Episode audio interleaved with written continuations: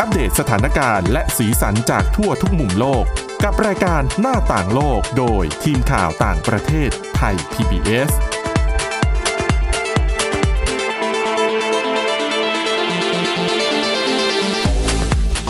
สวัสดีค่ะ คุณผู้ฟังขอต้อนรับเข้าสู่รายการหน้าต่างโลกค่ะ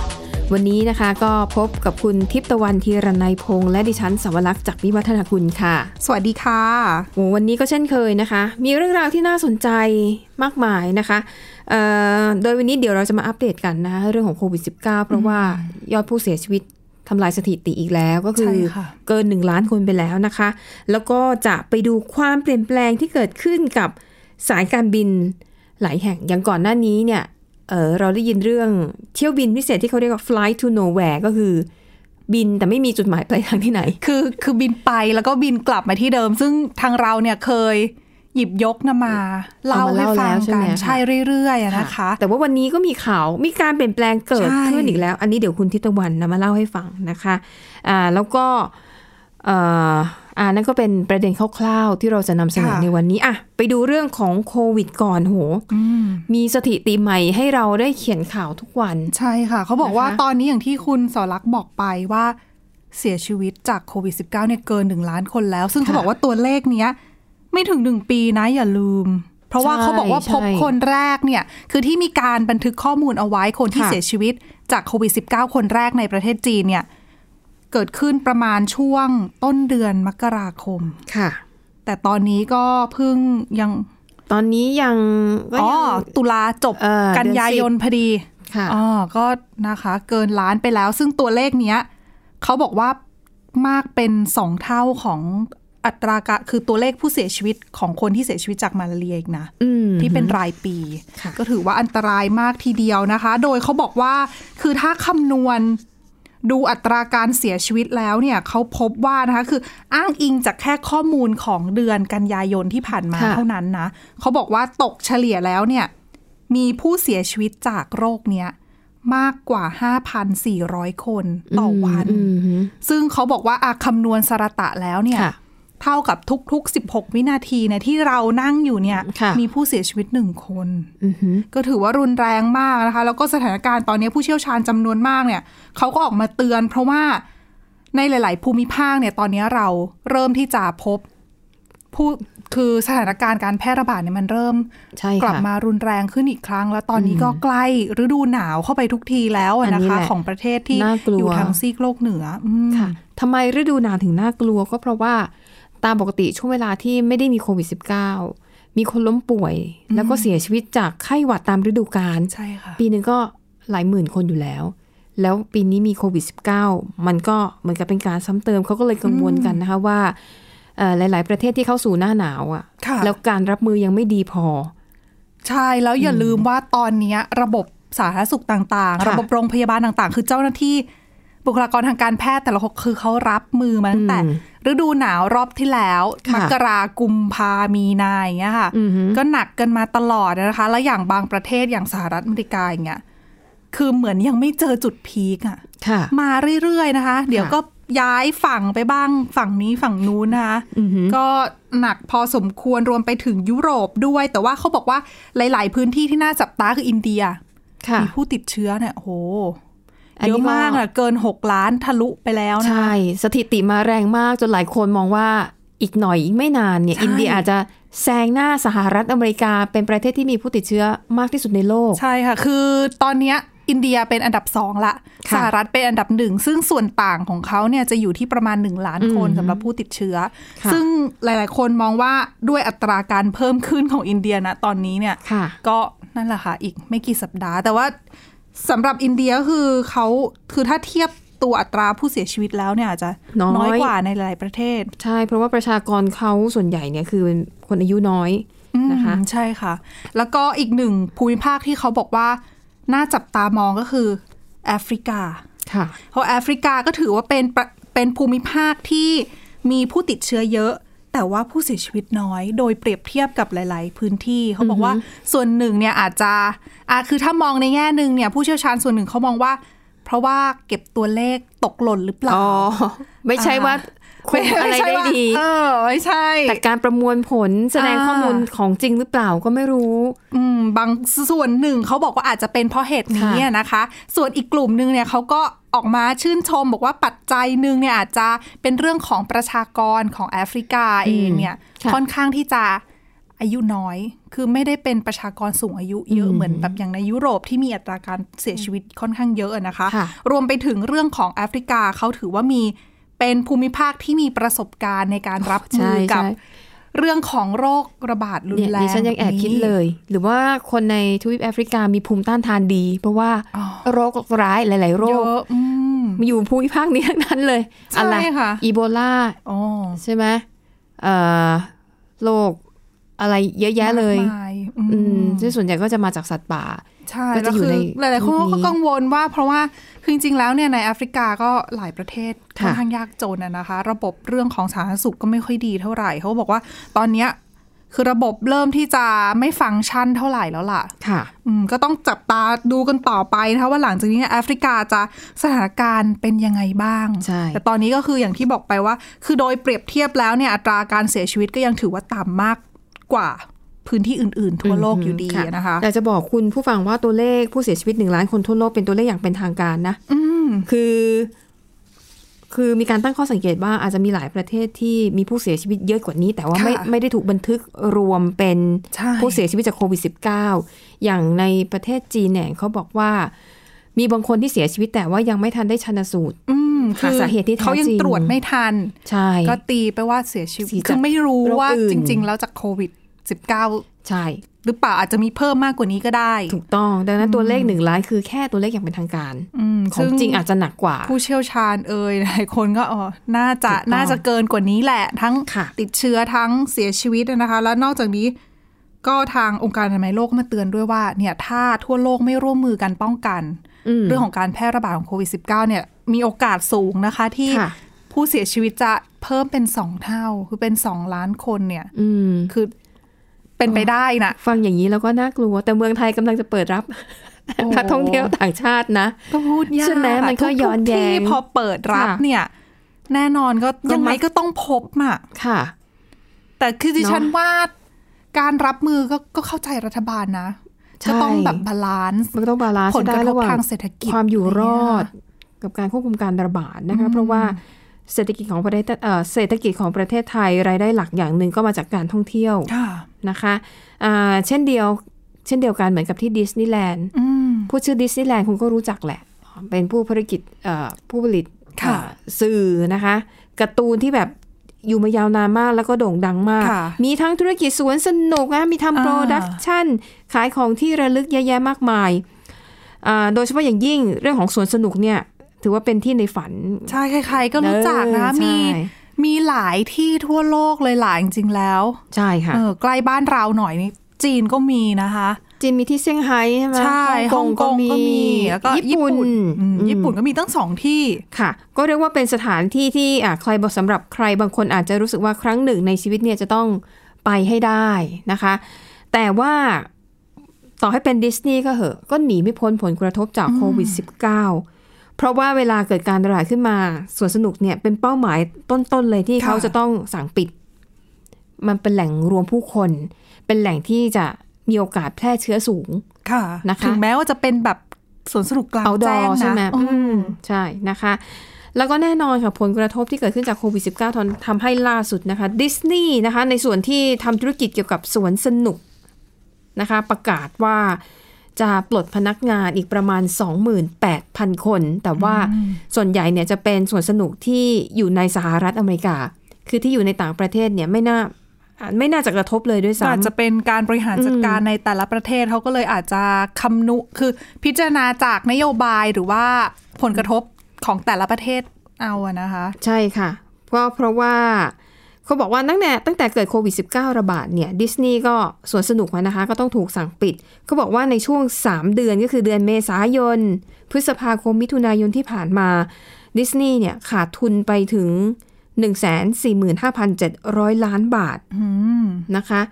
ถือว่ารายได้เนี่ยเทียบกับช่วงเวลาเดียวกันของปีที่แล้วอะ่ะ ค่ะ หายไป 85% โอ้โหเพราะว่าต้องปิดไง ใครก็คือคนก็ไม่ไปพอคนไม่ไป คนไป เที่ยว ไม่ได้ ใช่แค่เสีย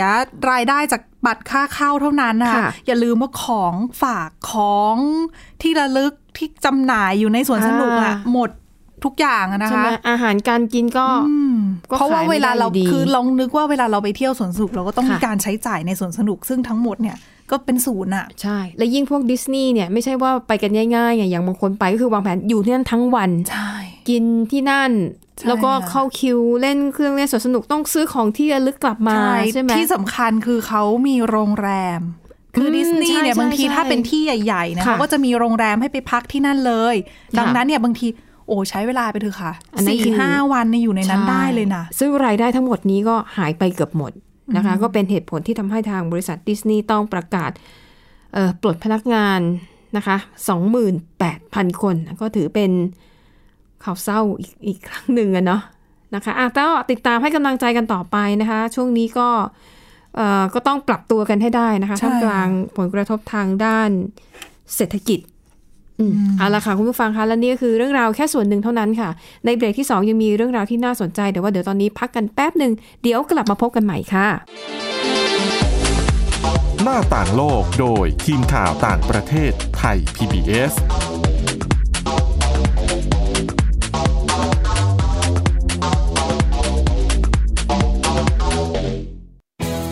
ไทย PBS ดิจิทัล Radio Infotainment for All สถานีวิทยุดิจิทัลจากไทย PBS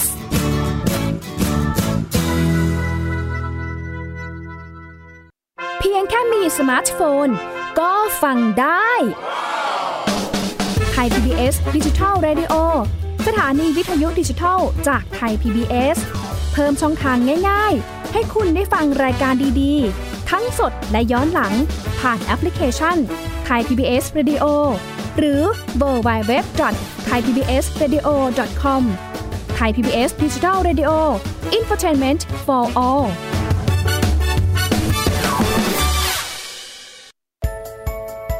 กันยายนนี้ตอนรับรายการใหม่ทางไทย PBS d i g i ดิจิ a d i o และไทย PBS Podcast รายการเรื่องเล่าจากประสบการณ์จริง ที่จะทำให้คุณมองมุมกลับ ปรับมุมคิด สัญญกรรมความทุกข์ เติมความสุข เสริมแต่งชีวิตให้มีสีสัน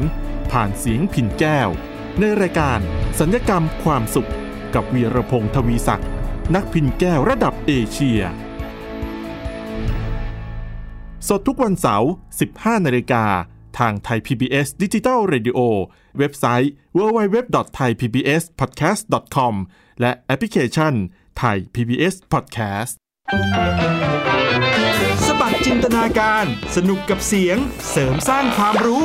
ในรายการ เสียงสนุก ทุกวันจันทร์ถึงวันศุกร์เวลา 16 นาฬิกาถึง 17 นาฬิกา ทางไทย PPS ดิจิ t a l Radio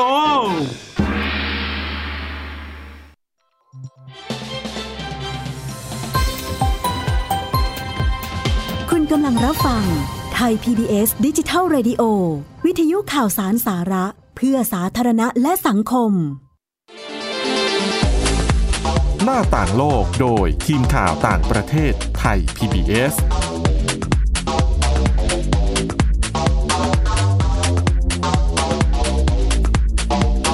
ต้อนรับเข้าสู่ช่วงที่ 2 ของรายการหน้าต่างโลกค่ะอ่ะ ยังอยู่ที่เรื่องราวเกี่ยวกับสายการบินนะคะ ที่มีความเปลี่ยนแปลงเกิดขึ้นจากการระบาดของโควิด -19 ในช่วงสักสองสัปดาห์ที่ผ่านมาคุณผู้ฟังที่ติดตามข่าวสารต่างประเทศน่าจะเคยได้ยินคำนี้นะคะคือ flight to nowhere อืม มันเป็นบริการรูปแบบใหม่ของสายการบินหลายแห่งเลยนะ ให้บริการแบบนี้ อันนี้ต้องถามคุณนิตวัน Flight to Nowhere นี่คืออะไร ก็คือเป็นเที่ยวบินที่เขาจะให้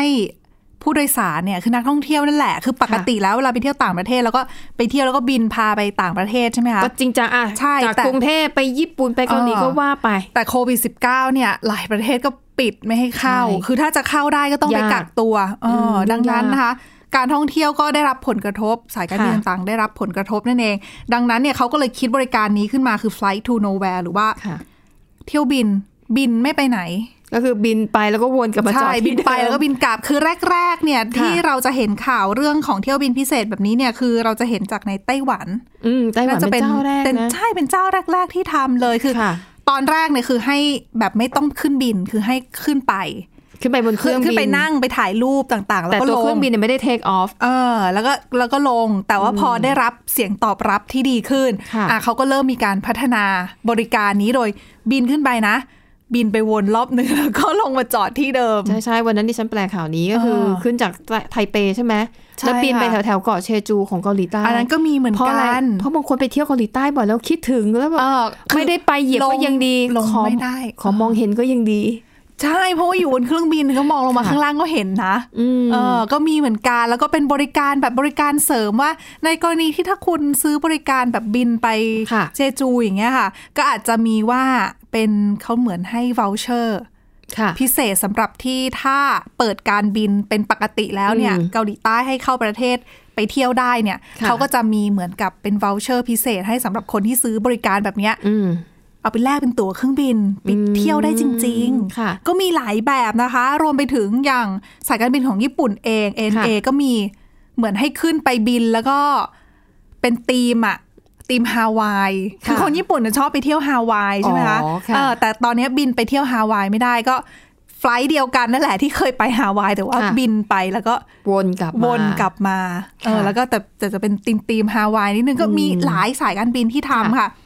และล่าสุดเนี่ย ทางสิงคโปร์แอร์ไลน์เขาก็มี ก็ แผ ทำ นเหมือนบ้ากันง ทำบ้าง บิน ใช่ ไปไหนสิงคโปร์เล็กนิดเดียวเอง ก็คงบินรอบๆนี้แล้วบินกลับ คือเขาก็วาง เออ คือเขายังไม่ได้เริ่ม เขาวางแผนอยู่ว่าเขาจะอาเห็นว่าดูแล้วเสียงตอบรับจากนักท่องเที่ยวจำนวนมากเนี่ย ค่อนข้างดีในหลายประเทศ คือตั๋วที่วางขายเนี่ย ค่ะ หมดเร็วมาก ใช่ นะเขาก็เลย ใช่ ว่าเขาจะทำเองบ้าง ไม่แต่สิงคโปร์อ่ะคือเล็กมากไง บินวนยังไงไม่ถึงชั่วโมงก็ครบไปได้แต่ ก็ คื บิน อ ไปที่อื่นไง แต่คืออย่างไต้หวันเนี่ยเป็นเกาะใหญ่พอสมควรเนี่ยคือ ค่ะ บินแบบเหนือจดใต้มันก็ยังใช้เวลาเป็นชั่วโมง แต่สิงคโปร์นี่เอาจริงๆเนี่ยมัน ไม่น่าจะคุ้มอ่ะ ไม่ดิฉันดิฉันมองว่าเขาอาจจะแบบบินไปที่อื่นไง ไม่แต่มันไม่ได้หาเรื่องน่านฟ้าเปล่า ก็คุยได้ดิฉันว่าน่าจะในท้ายที่สุดแล้วคง เพราะช่วงนี้เขาไม่บิน คุยด้แหล เยอะเนาะ ะใช่เพราะอย่าคงงมี อย่างไต้หวัน บินเยอะอยู่แล้ว อย่างไต้หวันยังไปเกาหลีใต้ได้เลยนะ เออ แล้วก็ อาจ บิน จะ กลับมาอะไรเงี้ย เอออันนั้นดิฉันน่ะไม่ได้ ได้เหมือนกัน ไม่แน่ใจว่าเขาแบบถึงขั้นเข้าไปในน่านฟ้าของเกาหลีใต้หรือเปล่า หรือแค่ว่า อืม อาณาเขตอาจจะก้ากึ่งก็ใส่เออ ค่ะ บินห่างๆก็เห็นเกาะเชจูก็พอใจแล้ว อ๋อเออนั่นน่ะ แต่เที่ยว สิ บินไปเชจูเชื่อไหม มีคนใส่ชุดฮันบกด้วยนะ คือถ่ายรูปวันนั้นได้นะ บนเครื่องบินให้ได้อารมณ์ แต่ดิฉันสงสัยอ่ะ ค่ะ คือถ้าสมมติว่าอยู่บนเครื่องอย่างเงี้ย ปกติเราก็จะนั่งกลางลำได้ใช่ไหม ค่ะ คือสำหรับคนที่ถ้าที่นั่งริมหน้าต่างเต็ม ค่ะ เนี้ย แล้วถ้าไปเที่ยวแค่บินวนแค่เนี้ย ที่นั่งตรงกลางคงจะเสียใจน่าดูนะ อ๋อไม่มีโอกาสใช่ ไม่เห็นไง หรือให้บินวนหลายๆ รอบแล้วก็ผลัดกันมาดูที่หน้าต่าง โอ้นั่นสินะ อยากรู้เหมือนกันนะ ค่ะอ่ะ เอากลับมาเรื่องเดิม เอออันนั้นก็คือกระแสที่บอกเออทาง เออ สายการบินก็ต้องปรับตัว ซึ่งดิฉันอ่านข้อมูลอ่ะเขาพบว่าไอการทำ flight to nowhere มันก็ไม่ใช่ว่าทำแค่แก้เบื่อนะ มันก็มีประโยชน์อยู่หนึ่งคือนักบิน ใช่ ได้สะสมชั่วโมงบิน เพราะว่านี่ถือว่าเป็นเรื่องจำเป็นสำหรับเขา ใช่ ห ไม่งั้นเดี๋ยวต่ออายุไม่ได้นะคะ อืม ใบใบอนุญาตในการขับเครื่องบิน แล้วรวมไปถึงเรื่องของรายได้ ค่ะ เพราะว่าถ้าไม่ได้บินเนี่ย นักบินเอ่ย พนักงานต้อนรับบ นเครื่องบินเอ่ยเนี่ยก็ได้รับผลกระทบทั้งนั้นน่ะนะคะ ใช่ค่ะ ก็ดังนั้นเนี่ย flight to nowhere เป็นที่เป็นคือคือก็ตอบโจทย์นั่นแห ก็ ละ ถือว่า ช่ว วิ ย น บร วิน รเทา นะเพราะว่าผู้โดยสารเองเนี่ย อืม หลายคนคือคือว่างไม่ได้ต้องเดินทาง ว่างไม่ได้ต้องไปเที่ยว ใช่ ญี่ปุ่น แล้วพอไม่ได้ไปก็รู้สึกอัดอั้น อ๋อ ก็เหมือนกับได้ปลดปล่อยอ่ะ ใช่ค่ะ เพราะคนก็พร้อมอาคนส่วนหนึ่งยังพร้อมที่จะจ่ายเพื่ออะไรพวกเนี้ยเขาก็มีความสุขกันทุกฝ่ายถูกไหม ใช่ ค่ะ แต่ว่าปรากฏเรื่องนี้เป็นประเด็นนะคะ ในสิงคโปร์คือพอเขาประกาศว่าเขาจะทำเที่ยวบินแบบ flight to nowhere แบบเนี้ย ค่ะ กลุ่มที่เป็นนักเคลื่อนไหวด้านสิ่งแวดล้อมออกมาต่อต้าน คือเป็นกระแสค่อนข้างใหญ่เลยล่ะในสิงคโปร์นะคะ จนในที่สุดสิงคโปร์แอร์ไลน์ตัดสินใจ ประกาศยกเลิกเที่ยวบินพิเศษนี้ ยังไม่ แล้ว ทันเริ่มเลย เออ ก็ยกเลิกแผนไปซะแล้ว ใช่ค่ะ เพราะว่าโดนโจมตีค่อนข้างเยอะอะนะคะ โดยทางกลุ่มเคลื่อนไหวด้านสิ่งแวดล้อมเนี่ยเขามองว่าคือในยุคโควิด -19 แบบเนี้ยแทนที่จะใช้โอกาสที่เกิด ค่ะ ขึ้นจากวิกฤตเนี่ยในการแก้ปัญหาเรื่องของสิ่งแวดล้อม ลดการปล่อยก๊าซเรือนกระจกก๊าซคาร์บอนน่ะนะคะ ก็กลับจะมีเที่ยวบินแบบนี้ ถ้ามีเที่ยวบินแบบเนี้ยเขามองว่ามันไม่เกิดประโยชน์ มใช่ คือเป็นการเหมือน แค่ขับวนเล่น อ่า ๆ ไม่ได้เดินทาง ปล่อย จริง ม จัง ลพิษไปอย่างนั้นแหละ แล้วก็ไม่ได้เกิดประโยชน์อะไรอะนะคะ ค่ะ แต่ฉันว่าจริง ๆ สิงคโปร์ถ้าอยากทำนะทำทัวร์เที่ยวสนามบิน อ๋อ เพราะสนามบินสิงคโปร์สวยมาก แล้วมีน้ำ แต่ พุขนาดใหญ่ อ๋อ ให้คนแบบเข้าไปเที่ยวทัวร์ไปนอนพักค้างอ้างแรมใน ในนั้น ไม่แต่ว่า น่สนใจนะ ผู้โดยสารเขาก็อาจจะเคย หรือว่าอาแก้แก้เหงา อืม แก้คิดถึง ก็อาจจะให้เด็กไปทัศนศึกษา หรืออาจจะให้แบบคนที่อยากนอนค้างได้อารมณ์แบบหนังเรื่อง Terminal ไง ติดค้างอยู่ในสนามบินแล้วก็ทำเป็น ไป แพ็ น ก อน เก ใน จ นั้นโอ้ ใช่ ดิฉันว่าก็น่าสนใจนะ อย่างที่ไต้หวันเนี่ยเขามีแบบเป็นเปิดคลาส ค่ะ ให้เด็กๆอะค่ะ ที่สนใจไปอบรมการเป็นพนักงานต้อนรับบนเครื่องบิน ค่ะ ก็อยู่บนสอนกันบนพื้นดินนี่แหละไม่ต้องขึ้นไปบนเครื่องก็ได้ อืม ก็ดีเหมือนกันนะคะ นะ ก็ เป็นทา เอา งออก เอาสำหรับคนสิงคโปร์ที่อยู่นั้น แล้วก็ชาวต่างชาติที่ติดอยู่ในสิงคโปร์อ่ะจะเออก็น่าจะเป็นอีกทางหนึ่งที่แบบ ใช่ หารายได้แล้วน่าสนใจดี ใช่ค่ะ ก็หลังจากนี้ทางสิงคโปร์แอร์ไลน์ทางผู้บริหารก็คงต้อง ค่ะ พิจารณาเพิ่มนะคะว่าจะมีบริการอะไรหรือว่าจะมีอะไรมา อืมต้องมี ช่วยลด รายได้ ผลกระทบ แล้วก็สร้างรายได้ให้กับทางบริษัทด้วยกับทางพนักงานของบริษัทด้วยนะคะเพราะว่าทางอย่างสมาคมขนส่งทางอากาศระหว่างประเทศหรือ i อ a t a เนี่ย ค่ะ เขาประเมินเอาไว้อะนะคะว่าต้องใช้เวลาอีกอย่างน้อยเนี่ยสี่ปี โอ้โห กว่าที่การเดินทางทางอากาศเนี่ยจะกลับมาเฟื่องฟูคือกลับมามีสภาพเหมือนยุคก่อนโควิด -19 ระบาดน่ะก็นานนะแล้วสี่ ค่ะ ปีเนี่ยไม่ใช่น้อยๆเลยนะ คนพ ค่ะ นักงานต่างๆ เขาจะอยู่ยังไง บริษัท อืม จะอยู่ยังไง อือฮึค่ะ อ่ะ นั่นก็เป็นเรื่องของ flight to nowhere นะคะ ค่ะ ที่กำลังได้รับความนิยมในหลายสายการบิน แต่ว่ากลับเป็นประเด็นในสิงคโปร์ค่ะ ค่ะ ยังไม่จบเรื่องราวของสายการบินนะคะ อืม อ่า คราวนี้เป็นของสายการบินญี่ปุ่น แต่ไม่ได้ อันนี้ไม่ได้เกี่ยวกับโควิดใช่ไหม ไม่เกี่ยวค่ะ อันนี้ เออ เป็นเรื่องของการคือการสนับสนุน เรื่อคงวามเท่าเทียม คว ทาง เท่าเทียมทาง เพ เพ ศ ศชายของสายการบิน Japan Airlines อะนะคะเขาเพิ่ง ค่ะ ประกาศค่ะว่าต่อไปนี้จะงดเว้นการประกาศแบบแบ่งเพศ อืม คือปกติแล้วถ้าเป็นการประกาศแบบภาษาอังกฤษเนี่ยเขาก็จะ ladies and gentlemen อ่า สิ่งนี้ใช่ไหมคะ ใช่ คืออันเนี้ยมันเป็นคำประกาศที่แบ่งเพศ ซึ่ง คิด ตึง คิดมากนะ มันก็เป็น เขาก็บอก เพราะจริง ๆ อ่ะ เราได้ยินคำว่า ladies and gentlemen คือตั้งแต่ดิฉันเกิดใช่ไหม แต่จ น ริงๆเขาบอกว่ามันก็ไม่จำเป็นแต่แต่อย่างบ้านเราอะ ค่ะ บ้านเราก็ไม่เรียกแยกนะ บ้าน ค่ะ เราก็เรียนท่านผู้โดยสารอย่างเงี้ย ไม่มีเพศไง อ๋อ ดิฉันไม่ได้ไม่ไม่ไม่ค่อยได้สังเกต ใช่ถ้าเป็นภาษาไทยเนี่ยจะจะไม่มีเราไม่ ก็จะ ไม่คือเขาจะไม่ ควบคุมไปเลยเป็นผู้โดยสาร ใช่ แต่คือนั่นแหละค่ะ คือกลุ่มที่เขาสนับสนุนเรื่องของความเท่าเทียมทางเพศเนี่ยเขาก็ ค่ะ มองว่าการที่ประกาศแล้วแบ่งแยกเพศแบบเนี้ย อืม ไม่ดี ค่ะ เออเขาก็เลยในที่สุดทางญี่ปุ่นเองสายการบินของญี่ปุ่นเองเนี่ยเขาก็ตัดสินใจว่าตั้งแต่วันที่ 1 ตุลาคมก็คือวันเนี้ยเป็นต้น ค่ะ ไปเนี่ยเวลาประกาศเป็นภาษาอังกฤษเนี่ยจะ ใช้คำ ไม่ ว่า มีจะใช้คำว่า dear เออไม่ attention all passengers ไปเลย อ๋อ ก็คือใช้ passengers ผู้โดยสาร เรียนผู้โดยสารทุกท่านโปรดทราบหนึ่ง เออ สองสามสี่ ป ก็ ระมา ว่า ณ ไป นั้นใช่ ก็ดี ค่ะ นะคะ ใช่แต่ว่าเขาบอกว่าสำหรับการคำประกาศภาษาญี่ปุ่นเนี่ยไม่ได้มีการเปลี่ยนแปลงเพราะว่า ไม่ได้ระบุเพศ ปกาศหมือนดิมไม่ อยู่แล้วได้ระบุเพศอยู่ เหมือนขแล้วองไทย ถูกต้ อะไรอย่างงี้ใช่ไหม ใช่ค่ะ ซึ่งหลาย ๆ คน คือพอมีประกาศ คือมี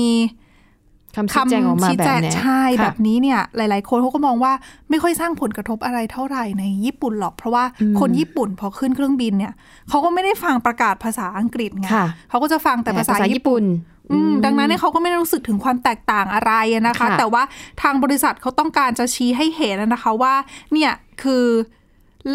ทำให้รู้ได้ว่าสายการบินของเขาเนี่ยให้ความสำคัญกับเรื่องของประเด็น LGBT เรื่องของความเท่าเทียมทางเพศนั่นเอง ค่ะ ซึ่งเขามองว่าบริษัทใหญ่อย่าง Japan Airlines ทำแล้วเนี่ย บริษัทที่เป็นขนาดกลางหรือว่า ค่ะ ขนาดเล็กเนี่ยเขาเห็นเป็นตัวอย่างเขาก็จะได้เหมือนมีการปรับ ค่ะ เปลี่ยนนโยบายของทางบริษัทเพิ่มมากขึ้น ให้มี อืม ความเอ่อไม่เลือกปฏิบัติมากขึ้นนั่นเอง ค่ะอ่ะ พูดถึงประเด็นนี้ทำให้ดิฉันนึกถึงได้คำหนึ่งที่ บางคนก็แสดงความกังวลอย่างคำว่า spoke spokesman ที่แปลว่าโฆษก ใช่ บางคน ค่ะ บอกอ้าวแล้วถ้าคนที่ออกมาแถลงเป็นผู้หญิงไง ก็ต้องเป็น spoke woman เหรออ่ะแต่สุดท้ายก็รู้สึกว่าจะตกลงกันได้ที่คำว่า spoke person ใช่ค่ะ กลางไปเลย ไม่ต้องระบุเพศ ก็มีแชร์แมนอีกนะคะ โอ้ใช่ เยอะ แล้วผู้หญิงก็ต้อง เยะที่แบบแบ่ง แชร์ woman เงี้ยเหรอ แล้ แล้ว ว แล้วถ้าเป็นเพศที่ทางเลือกอะ ยากอะ แชร์ person อ่ะ อันนี้ก็เป็นอ่ะเน้องเป็น เป็นความ คือยพายามของ เขาก็ สายการบินที่จะสร้างให้ตัวเองดูมีแบบเอกลักษณ์มีจุดแข็งอะไรมากขึ้นนะคะ อ่ะ ปิดท้ายค่ะ ไปดูเรื่องราวการทำงานของ องค์กรด้านสิทธิมนุษยชนระดับนานาชาติอย่าง Amnesty International นะคะ ซึ่งเมืองไทยเราก็มีหน่วยงานนี้อยู่นะคะ แต่ว่าปัญหาที่เกิดขึ้นในครั้งนี้เนี่ย เกิดขึ้นที่อินเดียค่ะ ล่าสุด Amnesty International ในอินเดียประกาศนะคะว่าเขาจะถอนตัวออกจากประเทศอินเดียทั้งหมด เพราะเขาบอกว่าหน่วยงานของเขาเนี่ยเอ่อถูกรัฐบาลอินเดียเนี่ย เรียกว่าโจมตีแล้วก็ ค่ะ บอกว่าต้องการหนีจากการล่าแม่มดของรัฐบาลอินเดีย เพราะว่าหน่วยงานนี้เนี่ยก็จะทำเรื่องเกี่ยวกับสิทธิมนุษยชน แล้วก็บอกว่าที่ผ่านมา มีรายงานเรื่องการละเมิดสิทธิมนุษยชนในอินเดียหลายกรณี แล้วเขาบอกว่าเขาถูกรัฐบาลอินเดียโจมตีหลายครั้งมากล่าสุดนี่ก็คือ ไปอายัดบัญชีธนาคารของ Amnesty ทำให้ไม่สามารถถอนเงินออกมาใช้ธุรกรรม ใช้ ใช้จ่า จ่าย ย ได้ เงินเดือนพนักงานค่าช่องค่าเช่า คือทำไม่ได้เลยนะคะ แล้วทาง Amnesty เนี่ยก็บอกว่าไอ้สิ่งที่เกิดขึ้นเนี่ยมันไม่ใช่อุบัติเหตุเลยนะ มันเป็นความจงใจของรัฐบาลที่ต้องการจะพูดง่ายๆ คือแก้แค้น ค่ะ ที่ Amnesty นั้นไปรายงานเรื่องการละเมิดสิทธิมนุษยชนในอินเดียนะคะ แล้วก็บอกว่านี่ไม่ใช่โดนครั้งแรกนะ ค่ะ สองปีก่อนเนี่ย Amnesty ก็เคยโดนบุกออฟฟิศในบังกลอ โดยถูกทางการกล่าวหาว่า เออเรียกว่าอะไรนะ ก่ออาชญากรรมทางการเงิน อืม นะคะแอมเนสตี้ก็เลยบอกอมถ้าสถานการณ์เป็นอย่างนี้คงไม่ไม่ไหว ก็ แล้ อั ว นตรายนะ ใช่ คะถ้าอ แล้ว ยู่ในประเทศ ปีนี้ค่ะสำนักงานสรรพากรของอินเดียก็ไปตรวจสอบผู้บริจาครายย่อย อืม ประมาณมากกว่า 30 คนที่บริจาคเงินให้กับ Amnesty Amnesty ก็เอออยู่ไม่ได้แล้ว อืมแล้วผู้บริจาคเขาก็จะไม่กล้าบริจาคนะคะแบบเนี้ย ค่ะ ซึ่งลักษณะแบบนี้เนี่ย Greenpeace เนี่ยเคยโดนมาแล้วนะคะ เมื่อปี 2015 ก็โดนคล้ายๆกัน โดนอายัดบัญชีธนาคารขององค์กรอะไรอย่างเงี้ย อ่ะ อันนี้ก็เป็นความคืบหน้าที่เกิดขึ้นในต่างประเทศค่ะ วันนี้หมดเวลาแล้วขอบคุณคุณผู้ฟังสำหรับการติดตาม เดี๋ยวเราจะกลับมาพบกันใหม่ในตอนหน้านะคะ วันนี้ดิฉันและคุณทิตวันแล้วก็ทีมงานลากันไปก่อน ขอบคุณสำหรับการติดตาม สวัสดีค่ะ สวัสดีค่ะ Thai PBS podcast. View the world via the voice.